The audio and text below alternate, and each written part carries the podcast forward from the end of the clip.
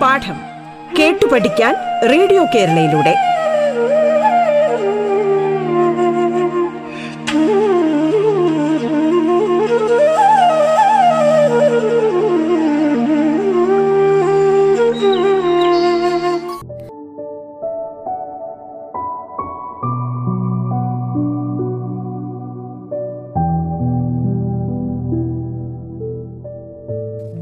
നമസ്കാരം. സംസ്ഥാന സർക്കാരിന്റെ ഓൺലൈൻ റേഡിയോ സംരംഭമായ റേഡിയോ കേരളയിൽ നിങ്ങളിപ്പോൾ കേൾക്കുന്നത് പാഠം എന്ന പരിപാടിയാണ്. പാഠത്തിന്റെ ഇന്നത്തെ അധ്യായത്തിൽ ഞാൻ നിങ്ങളോടൊപ്പം Siju George Pattom Saint Mary's higher secondary സ്കൂളിലെ ഫിസിക്കൽ സയൻസ് വിഭാഗം അധ്യാപിക. എട്ടാം ക്ലാസ്സിലെ അടിസ്ഥാന ശാസ്ത്രത്തിലെ പത്താമത്തെയും ഊർജതന്ത്രത്തിലെ മൂന്നാമത്തെയും പാഠമായ ബലത്തിലൂടെയാണ് നാം ഇന്ന് കടന്നു പോകുന്നത് കുഞ്ഞുങ്ങളെ എന്താണ് ബലം? ബലം എന്ന വാക്ക് കേൾക്കുമ്പോൾ തന്നെ എന്തെങ്കിലും ഒരു വസ്തു വലിച്ചു നീക്കുന്നതോ ഉന്തുന്നതോ എടുത്തുയർത്തുന്നതോ മറ്റുമായ ഓർമ്മകളാണ് നമ്മുടെ മനസ്സിൽ ഓടിയെത്തുന്നത്. അതായത് ഉന്തുകയോ വലിക്കുകയോ ചെയ്യുമ്പോൾ നാം ബലം പ്രയോഗിക്കുകയാണ് ചെയ്യുന്നത്.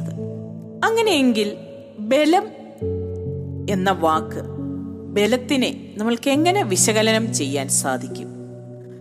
ഒരു വസ്തുവിന്റെ ആകൃതിക്കോ വലിപ്പത്തിനോ വ്യാപ്തത്തിനോ നിശ്ചലാവസ്ഥയ്ക്കോ ചലനാവസ്ഥയ്ക്കോ മാറ്റം വരുത്തുകയോ അതിനുള്ള പ്രവണത ഉളവാക്കുകയോ ചെയ്യുന്നതെന്താണോ അതാണ് ബലം. എന്താണ് ബലത്തിന്റെ യൂണിറ്റ്? ബലത്തിന്റെ യൂണിറ്റ് ന്യൂട്ടൺ ആണ്. പേര് കേൾക്കുമ്പോൾ തന്നെ നമ്മൾക്ക് സർ ഐസക് ന്യൂട്ടണെയാണ് ഓർമ്മ വരുന്നത്. പ്രശസ്തനായ ഒരു ശാസ്ത്രജ്ഞനാണ് സർ ഐസക് ന്യൂട്ടൺ. ന്യൂട്ടൺ എന്ന യൂണിറ്റ് അദ്ദേഹത്തോടുള്ള ബഹുമാനാർത്ഥമായിട്ടാണ് നാം കൊടുത്തിരിക്കുന്നത്. അങ്ങനെയെങ്കിൽ ന്യൂട്ടൺ എന്ന യൂണിറ്റിന്റെ പ്രതീകം എങ്ങനെ എഴുതാം? മുൻ അധ്യായത്തിൽ നിങ്ങൾ പ്രതീകങ്ങൾ യൂണിറ്റ് ഇവയെല്ലാം കുറിച്ച് വിശദമായിട്ട് പഠിച്ചിട്ടുണ്ട്. ഓർമ്മയുണ്ടോ നിങ്ങൾക്ക്? എല്ലാവരും ഓർക്കുന്നുണ്ടെന്ന് വിശ്വസിക്കുന്നു. ന്യൂട്ടൺ എന്നത് ഒരു ശാസ്ത്രജ്ഞന്റെ പേരാകയാൽ ന്യൂട്ടൺ എന്ന യൂണിറ്റിന്റെ പ്രതീകം എഴുതുമ്പോൾ വലിയ അക്ഷരമാണ് നമ്മൾ എഴുതേണ്ടത്. അതായത് ഇംഗ്ലീഷ് അക്ഷരമാലയിലെ ക്യാപിറ്റൽ ലെറ്റർ എൻ ആണ് ന്യൂട്ടൺ എന്ന യൂണിറ്റിന്റെ പ്രതീകം. അടുത്തതായി നമ്മൾക്ക് വിവിധ തരത്തിലുള്ള ബലങ്ങളെക്കുറിച്ച് പഠിക്കാം. പ്രധാനമായും രണ്ട് തരത്തിലുള്ള ബലങ്ങളാണുള്ളത്. സമ്പർക്ക ബലം അതായത് കോണ്ടാക്ട് ഫോഴ്സ് സമ്പർക്ക രഹിത ബലം നോൺ കോണ്ടാക്ട് ഫോഴ്സ് പേരിൽ നിന്ന് തന്നെ നമ്മൾക്ക് ഏകദേശം എന്താണ് കോണ്ടാക്ട് ഫോഴ്സ് അല്ലെങ്കിൽ നോൺ കോണ്ടാക്ട് ഫോഴ്സ് സമ്പർക്ക ബലം സമ്പർക്ക രഹിത ബലം എന്ന് മനസ്സിലാക്കാം. ദൈനംദിന ജീവിതത്തിൽ ധാരാളം ഉദാഹരണങ്ങൾ ഇത്തരം ബലങ്ങൾക്ക് നമുക്ക് കാണാൻ കഴിയും.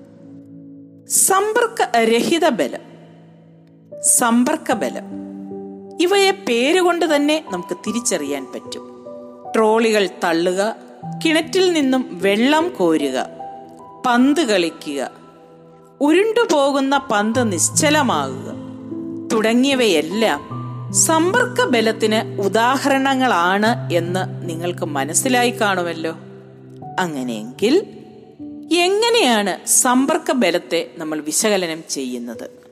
വസ്തുക്കൾ തമ്മിലുള്ള പരസ്പര സമ്പർക്കത്തിലൂടെ പ്രയോഗിക്കപ്പെടുന്ന ബലമാണ് സമ്പർക്ക ബലം അങ്ങനെയെങ്കിൽ സമ്പർക്കരഹിത ബലം എന്തെന്ന് പറയാൻ പറ്റുമോ? എന്തായിരിക്കും സമ്പർക്കരഹിത ബലം പേരിൽ നിന്ന് തന്നെ ഏറെക്കുറെ അതിന്റെ അർത്ഥം നമ്മൾക്ക് മനസ്സിലായിട്ടുണ്ടാകും അല്ലേ? വസ്തുക്കൾ തമ്മിലുള്ള പരസ്പര സമ്പർക്കം ഇല്ലാതെ പ്രയോഗിക്കപ്പെടുന്ന ബലമാണ് സമ്പർക്കരഹിത ബലം. കാന്തങ്ങൾ തമ്മിൽ ആകർഷിക്കുന്നതും വികർഷിക്കുന്നതും നിങ്ങൾ കണ്ടിട്ടുണ്ടായിരിക്കുമല്ലോ. ഇല്ലേ? കാന്തം എടുക്കുമ്പോൾ നമ്മൾ കയ്യിലെടുക്കുമ്പോൾ നമ്മുടെ പ്രധാന വിനോദം എന്താണ്? കാന്തങ്ങളെ തമ്മിൽ അടുത്തു കൊണ്ടുവരിക അവയുടെ ആകർഷണ ബലം കാണുക അവ തമ്മിൽ വികർഷിക്കുന്നത് കാണുക ഇവയൊക്കെ നമ്മൾ ഒരുപാട് ചെയ്തു നോക്കിയിട്ടുള്ള കാര്യങ്ങളാണ്. ഇവിടെ കാന്തങ്ങൾ തമ്മിൽ സമ്പർക്കമില്ലാതെയാണല്ലോ ആകർഷിക്കുന്നത്. ഇവ ആകർഷിക്കുമ്പോൾ നമ്മുടെ കയ്യിൽ ഒരു ബലം അനുഭവപ്പെടുകയും ചെയ്യാറുണ്ട്. അതിനാൽ കാന്തങ്ങൾ തമ്മിലുള്ള ആകർഷണ വികർഷണ ബലം ഒരു സമ്പർക്കരഹിത ബലമാണെന്ന് നമ്മൾക്ക് പറയാൻ സാധിക്കും. മുടിയിൽ ഉരസിയ പ്ലാസ്റ്റിക് സ്കെയിലോ ചീപ്പോ കടലാസ കഷ്ണങ്ങളെ ആകർഷിക്കുന്നതും പ്രപഞ്ച വസ്തുക്കൾ തമ്മിലുള്ള പരസ്പര ആകർഷണവും എല്ലാം തന്നെ സമ്പർക്കരഹിത ബലങ്ങളാണെന്ന് നിങ്ങൾക്ക് മനസ്സിലായല്ലോ. ഇനി സമ്പർക്ക ബലത്തിന്റെ പരിധിയിൽ വരുന്ന മറ്റു ബലങ്ങൾ ഏവയൊക്കെയെന്ന് നമുക്കൊന്ന് പരിശോധിക്കാം. നമ്മളെല്ലാവരും പ്രവൃത്തി ചെയ്യുന്നവരാണ്. എന്തെങ്കിലുമൊക്കെ ജോലികൾ നമ്മൾ ചെയ്യും. ഈ ജോലികൾ ചെയ്യാൻ നമ്മളെ സഹായിക്കുന്നത് നമ്മളുടെ പേശികളാണ് മസിൽസ് ആണ്. അതുകൊണ്ട് തന്നെ ഈ പേശിബലം അതായത് മനുഷ്യനും മറ്റു ജീവികളും പ്രവൃത്തി ചെയ്യാൻ ഉപയോഗിക്കുന്ന പേശിബലം മസ്കുലർ ഫോഴ്സ് ചലനവുമായി ബന്ധപ്പെട്ട യാന്ത്രിക ബലം അല്ലെങ്കിൽ മെക്കാനിക്കൽ ഫോഴ്സ് ഒരു വസ്തുവിന് മുകളിലൂടെ മറ്റൊരു വസ്തു നീങ്ങുമ്പോൾ വസ്തുക്കളുടെ ചലനത്തെ തടസ്സപ്പെടുത്തുന്ന ഘർഷണ ബലം ഫ്രിക്ഷണൽ ഫോഴ്സ് ഇവയെല്ലാം സമ്പർക്ക ബലത്തിന് ഉദാഹരണങ്ങളാണ്.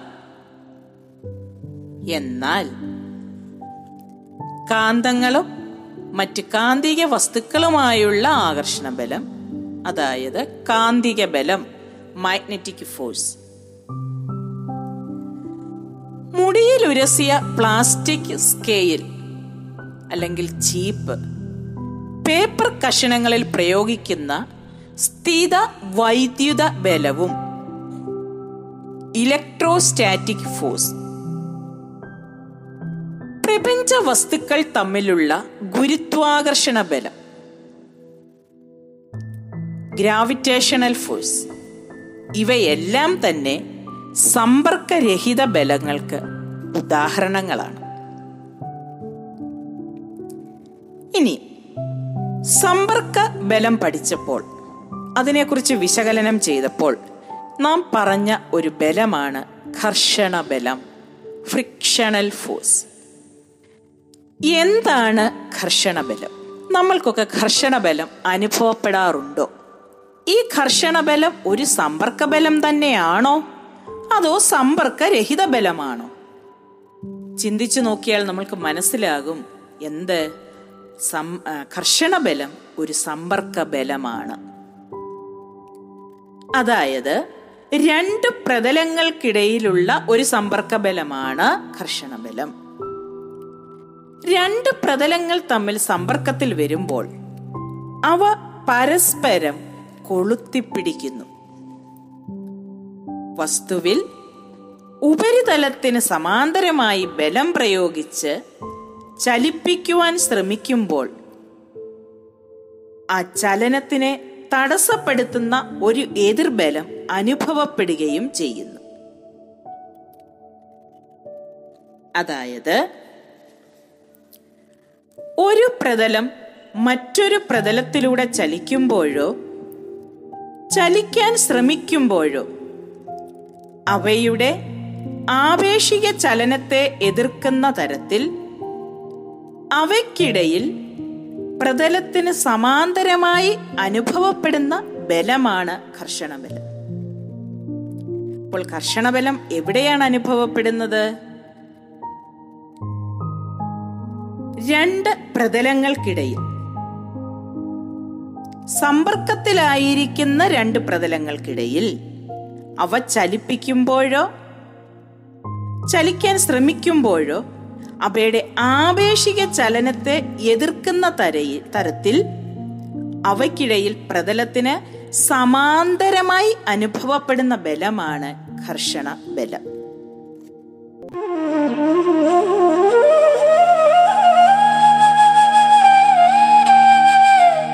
പാഠം കേട്ടു പഠിക്കാൻ റേഡിയോ കേരളയിലൂടെ.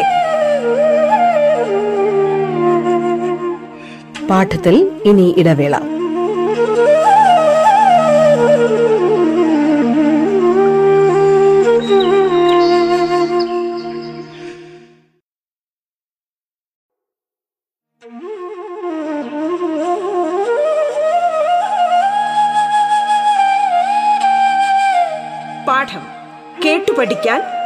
കേരളയിലൂടെ.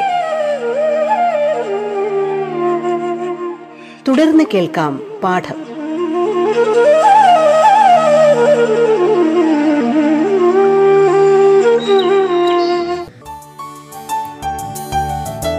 റേഡിയോ കേരളയിൽ നിങ്ങൾ ഇപ്പോൾ കേട്ടുകൊണ്ടിരിക്കുന്നത് പാഠം എന്ന പരിപാടിയാണ്.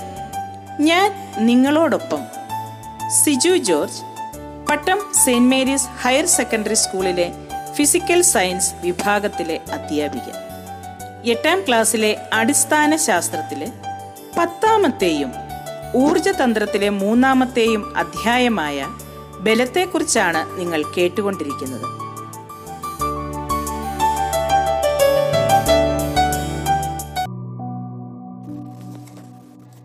ഇനി നമുക്ക് വിവിധ തരത്തിലുള്ള ഘർഷണ ബലത്തെക്കുറിച്ച് പഠിക്കാം. എല്ലാവരും ഉരുളൻ തടി കണ്ടിട്ടുണ്ടായിരിക്കുമല്ലോ. ഈ ഉരുളൻ തടി ഒരു സ്ഥലത്ത് നിന്നും മറ്റൊരു സ്ഥലത്തേക്ക് എങ്ങനെ മാറ്റാം? രണ്ടു രീതിയിൽ മാറ്റാം. പണ്ടൊക്കെ നാട്ടുംപുറങ്ങളിൽ ആന വന്ന് വലിയ തടി വലിച്ച് നീക്കുന്നതും വലിച്ചുകൊണ്ട് പോകുന്നതും കണ്ടിട്ടുണ്ട്. അപ്പോൾ വലിയ തടിയെ നമുക്ക് വലിച്ചു നീക്കാം. പക്ഷെ വലിച്ചു നീക്കാൻ സാധാരണ മനുഷ്യർക്ക് പറ്റത്തില്ല. നമ്മൾ ആനയും കൊണ്ടാണ് ഈ തടി വലിപ്പിച്ചുകൊണ്ടിരുന്നത്. മറ്റൊരു മാർഗം ഉരുട്ടി നീക്കുക. അപ്പോൾ ഉരുട്ടി നീക്കുക വലിച്ചു നീക്കുക അല്ലെങ്കിൽ നിരക്കി നീക്കുക ഈ രണ്ട് മാർഗങ്ങളാണ് നമ്മൾ ഈ വലിയ ഉരുളൻ തടിയെ ഒരു സ്ഥലത്ത് നിന്നും മറ്റൊരു സ്ഥലത്തേക്ക് നീക്കിയിടുവാൻ ഉപയോഗിക്കുന്നത്. ഇങ്ങനെ ഒരു വസ്തുവിനെ മറ്റൊരു വസ്തുവിന്റെ മുകളിലൂടെ ഉരുട്ടിയും നീക്കാം നിരക്കിയും നീക്കാം. ഒരു വസ്തുവിനെ മറ്റൊരു വസ്തുവിന് മുകളിലൂടെ ഉരുട്ടി നീക്കുമ്പോൾ അനുഭവപ്പെടുന്ന ഘർഷണ ബലമാണ് ഉരുളൽ ഘർഷണം അഥവാ റോളിംഗ് ഫ്രിക്ഷൻ. ഒരു വസ്തു മറ്റൊരു വസ്തുവിന് മുകളിലൂടെ നിരക്കി നീക്കുമ്പോൾ അനുഭവപ്പെടുന്ന ഘർഷണ ബലമാണ് നിരങ്ങൽ ഘർഷണം അഥവാ സ്ലൈഡിംഗ് ഫ്രിക്ഷൻ. അങ്ങനെയെങ്കിൽ വസ്തുക്കൾ ഉരുട്ടി നീക്കുമ്പോഴാണോ നിരക്കി നീക്കുമ്പോഴാണോ കൂടുതൽ ബലം പ്രയോഗിക്കേണ്ടി വരുന്നത്? ഏതായിരിക്കും കൂടുതൽ എളുപ്പം? ഒരു വലിയ വസ്തു ഉരുട്ടി നീക്കുന്നതോ അതോ നിരക്കി നീക്കുന്നതോ? ഒന്ന് ചിന്തിച്ചു നോക്കിക്കേ. കുറച്ചു പേർക്കൊക്കെ അനുഭവമുണ്ട് ഉരുട്ടി നീക്കി അല്ലെങ്കിൽ നിരക്കി നീക്കി. അല്ലെങ്കിൽ നമുക്കൊന്ന് ചിന്തിച്ചു നോക്കാം. വസ്തുക്കൾ നിരക്കി നീക്കുമ്പോൾ ഉരുട്ടി നീക്കുന്നതിനേക്കാളും ബലം പ്രയോഗിക്കപ്പെടേണ്ടി വരുന്നു. അങ്ങനെയെങ്കിൽ വസ്തുക്കൾ ഉരുട്ടി മാറ്റുന്നതല്ലേ കൂടുതൽ എളുപ്പം? നിരക്കി നീക്കുമ്പോൾ നമുക്ക് വളരെയധികം ബലം കൂടുതൽ പ്രയോഗിക്കേണ്ടി വരുന്നു. എന്തായിരിക്കും ഇതിന് കാരണം? ഉരുടൽ ഘർഷണം നിരങ്ങൽ ഘർഷണത്തിനേക്കാൾ കുറവായതാണ് ഇതിന് കാരണം. അപ്പോൾ ഏതാണ് കുറവ്? ഉരുളൽ ഘർഷണമാണ് കുറവ്. ഇനി ഈ ഉരുളൽ ഘർഷണം മുഖേന ഘർഷണം കുറയ്ക്കുന്ന സന്ദർഭങ്ങൾ ഏവയൊക്കെ ഉണ്ടെന്നൊന്ന് ചിന്തിച്ച് പറയാൻ പറ്റുമോ നിങ്ങൾക്ക്? അല്ലെങ്കിൽ ഉരുളൽ ഘർഷണം കുറവാണ് അത് പ്രയോജനപ്പെടുത്തുന്ന ജീവിത അനുഭവങ്ങൾ അല്ലെങ്കിൽ ജീവിതത്തിൽ നമ്മൾ ഉപയോഗിക്കുന്ന ചില സന്ദർഭങ്ങൾ ഏവയൊക്കെയെന്ന് നമുക്കൊന്ന് ചിന്തിക്കാം. എല്ലാവരും വാഹനം കണ്ടിട്ടുണ്ട് വാഹനത്തിൽ യാത്ര ചെയ്തിട്ടുണ്ട്.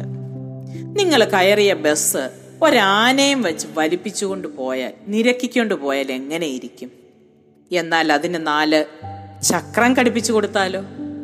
അതുപോലെ വലിയ ഭാരമുള്ള പെട്ടികൾ സ്യൂട്ട്കേസുകൾ എടുത്തുകൊണ്ട് പോകുവാൻ തലച്ചുവടായി കൊണ്ടുപോകാൻ വളരെ ബുദ്ധിമുട്ടാണ്. അതിന് രണ്ട് ചക്രങ്ങൾ ഘടിപ്പിച്ചു കൊടുത്താലോ? വളരെ ഈസി ആയിരിക്കും അല്ലേ? അപ്പോൾ ചക്രങ്ങൾ എന്താ ചെയ്യുന്നത്? ഉരുളുകയാണ് ചെയ്യുന്നത്. അപ്പോൾ ചക്രങ്ങൾ ഉപയോഗിക്കുമ്പോൾ നമ്മൾ ഉരുളൽ ഘർഷണം കുറവാണ് എന്ന തത്വം ഉപയോഗിക്കുന്നു. വെള്ളം കോരാന് വലിയ ഭാരങ്ങൾ വലിച്ചു കയറ്റാനും കപ്പി ഉപയോഗിക്കാറുണ്ട്. അതുപോലെ തന്നെ വലിയ മിഷ്യൻ പാർട്ടുകളിൽ ബെയറിങ്ങുകൾ ഉപയോഗിക്കുന്നു. ഇവയെല്ലാം തന്നെ ഉരുളൽ ഘർഷണത്തെ പ്രയോജനപ്പെടുത്തി പ്രവർത്തിക്കുന്നവയാണ്. അടുത്തതായി ഘർഷണം ഗുണകരമായതും ഗുണകരമല്ലാത്തതുമായ സന്ദർഭങ്ങൾ ഏവയൊക്കെ എന്ന് നോക്കാം. നമ്മൾക്ക് തറയിലൂടെ നടക്കാൻ സാധിക്കാതുണ്ട് അല്ലേ? നമ്മൾ തറയിലൂടെ നടന്നാണ് നീങ്ങുന്നത്. എപ്പോഴും വീഴാറുണ്ടോ? നമ്മളെപ്പോഴും വീഴാറില്ല. അശ്രദ്ധമായി നടക്കുകയോ തെന്നുകയോ ചെയ്യുമ്പോഴാണ് നമ്മൾ വീഴാറുള്ളത്. നമുക്ക് തറയിലൂടെ വീഴാതെ നടക്കാൻ കഴിയുന്നതും വസ്തുക്കളെ പിടിക്കാൻ കഴിയുന്നത്. എന്തെങ്കിലും ഒരു വസ്തു എടുത്താൽ കയ്യിൽ നിന്നും തെന്നിപ്പോയി എപ്പോഴും തെന്നിപ്പോകുന്ന ഒരവസ്ഥ അങ്ങനെയാണെങ്കിൽ നമ്മൾ എങ്ങനെ ജീവിക്കും? അപ്പോൾ നമുക്ക് വസ്തുക്കളെ പിടിക്കാൻ കഴിയുന്നതും തീപ്പെട്ടി ഉരച്ച് കത്തിക്കാൻ കഴിയുന്നതുമെല്ലാം ഏതിന് ഉദാഹരണമാണ്? കർഷണം ഗുണകരമായി ഉപയോഗിക്കുന്ന സന്ദർഭങ്ങളാണ്. അതുപോലെ തന്നെ വാഹനങ്ങളുടെ ടയറുകളിൽ ചാലുകൾ ഇടുന്നത് തറ പരുക്കനാക്കുന്നത് ചെരുപ്പുകളുടെ അടിയിൽ ചെറുതായി പരിപരിപ്പുണ്ടാക്കുന്നത്. ഇവയെല്ലാം ഘർഷണം പ്രയോജനപ്പെടുത്തുന്ന സന്ദർഭങ്ങൾ ആണ്. എന്നാൽ ഘർഷണം കൊണ്ട് ഗുണകരമല്ലാത്ത കാര്യങ്ങളുണ്ടോ? അതായത് നമുക്ക് ദോഷകരമായിട്ടുള്ള കാര്യങ്ങളുണ്ടോ? തീർച്ചയായും ഉണ്ടാകുമല്ലോ. അവ ഏതൊക്കെയെന്ന് നമുക്കൊന്ന് പരിശോധിക്കാം. യന്ത്രങ്ങളുടെയും ടയറുകളുടെയും തേയ്മാനം ഘർഷണം മൂലമുണ്ടാകുന്ന ഒരു പ്രധാന ദോഷമാണ്. കൂടാതെ ഇന്ധന നഷ്ടം സമയനഷ്ടം പിന്നെ ഊർജ നഷ്ടം മുതലായവയ്ക്കും കർഷണം കാരണമാകുന്നു. കർഷണം നമ്മുടെ പ്രയത്നത്തെ വർദ്ധിപ്പിക്കുന്നു. ഇനി കർഷണം മൂലമുള്ള കൂടുതൽ ഗുണങ്ങളും ദോഷങ്ങളും. എന്റെ പ്രിയ കൂട്ടുകാരെ നിങ്ങൾക്ക് തനിയെ കണ്ടുപിടിക്കാൻ പറ്റുമല്ലോ? ശ്രമിച്ചു നോക്കുക. അടുത്തതായി നമ്മൾ പഠിക്കാൻ പോകുന്നത് കർഷണം കുറയ്ക്കുവാനുള്ള മാർഗങ്ങൾ. ഏറ്റവും ആദ്യം നമ്മൾ പറയുന്നത് ധാരാരഹിതമാക്കൽ. മീനിന്റെയും ആകാശത്ത് പറക്കുന്ന പക്ഷികളുടെയും ഷെയ്പ്പ് ആകൃതി നിങ്ങൾ ശ്രദ്ധിച്ചിട്ടുണ്ടോ? അവയുടെ മുൻഭാഗം കൂർത്താണിരിക്കുന്നത് ഇത് തന്നെയാണ് ജലമാർഗ വാഹനങ്ങളിലും ആകാശമാർഗ വാഹനങ്ങളിലും ഉപയോഗിച്ചിരിക്കുന്നത്. ഇവ ഒരു പ്രത്യേക ആകൃതിയിൽ രൂപകൽപ്പന ചെയ്തവയാണ്. ഇങ്ങനെ വ്യത്യസ്തങ്ങളായ ആകൃതിയിൽ ഇവ നിർമ്മിക്കുമ്പോൾ കർഷണം കുറയ്ക്കുവാൻ ഈ ആകൃതി സഹായിക്കുന്നു. ഇത്തരത്തിൽ കർഷണം കുറയ്ക്കത്തക്ക വിധം വസ്തുക്കളെ ആകൃതി രൂപപ്പെടുത്തുന്നതിനെ ധാരാരഹിതമാക്കൽ അഥവാ സ്ട്രീം ലൈനിങ് എന്ന് പറയുന്നു. കർഷണം കുറയ്ക്കുവാനുള്ള മറ്റൊരു മാർഗമാണ് സ്നേഹകങ്ങൾ അഥവാ ലൂബ്രിക്കൻസ് ഉപയോഗിക്കുക എന്നത്. നിങ്ങൾക്കറിയാം നമ്മളുടെ വീട്ടിലെ എന്തെങ്കിലും യന്ത്രഭാഗങ്ങൾ തയ്യൽ മെഷീന്റെയോ മറ്റ് യന്ത്രഭാഗങ്ങൾ അല്ലെങ്കിൽ വെള്ളം കോരുന്ന കപ്പി ഇതൊക്കെ വർക്ക് ചെയ്യുവാൻ ബുദ്ധിമുട്ട് അനുഭവപ്പെടുമ്പോൾ അവയൊക്കെ പ്രവർത്തിപ്പിക്കുവാൻ ബുദ്ധിമുട്ട് അനുഭവപ്പെടുമ്പോൾ നമ്മൾ കുറച്ച് എണ്ണ ഇട്ട് കൊടുക്കാറുണ്ട്. എന്തിനാ എണ്ണ ഇട്ട് കൊടുക്കുന്നത്? അവയുടെ കർഷണം കുറയ്ക്കാൻ. അപ്പോൾ വെളിച്ചെണ്ണ പിന്നെ ഗ്രീസ് മുതലായവ അറിയപ്പെടുന്ന നല്ല സ്നേഹകങ്ങളാണ് അതുപോലെ തന്നെ ഖരാവസ്ഥയിലുള്ള ഒരു സ്നേഹമാണ് ഗ്രാഫൈറ്റ്. കർഷണം കുറയ്ക്കുവാൻ ഉപയോഗിക്കുന്ന മറ്റൊരു മാർഗമാണ് ബെയറിങ്ങുകൾ. നിരങ്ങൽ ഘർഷണത്തെക്കാൾ ഉരുളൽ ഘർഷണം കുറവാണ് എന്നതാണ് ബെയറിങ്ങുകളുടെ പ്രവർത്തന തത്വം. പ്രധാനമായും ബോൾ ബെയറിങ് നീഡിൽ ബെയറിങ് എന്നിവയാണ് നാം യന്ത്രഭാഗങ്ങളിൽ ഉപയോഗിക്കുന്നത്. പ്രതലങ്ങൾ മിനുസപ്പെടുത്തുക എന്നതാണ് കർഷണം കുറയ്ക്കുവാനുള്ള മറ്റൊരു മാർഗം. പ്രിയ കൂട്ടുകാരെ ഇന്നത്തെ നമ്മുടെ പാഠം ഇവിടെ അവസാനിക്കുകയാണ്. ബലത്തെക്കുറിച്ചുള്ള കൂടുതൽ കാര്യങ്ങൾ അടുത്ത ക്ലാസ്സിൽ തുടരാം. അതുവരെ സുരക്ഷിതരായി സന്തോഷമായിരിക്കുക.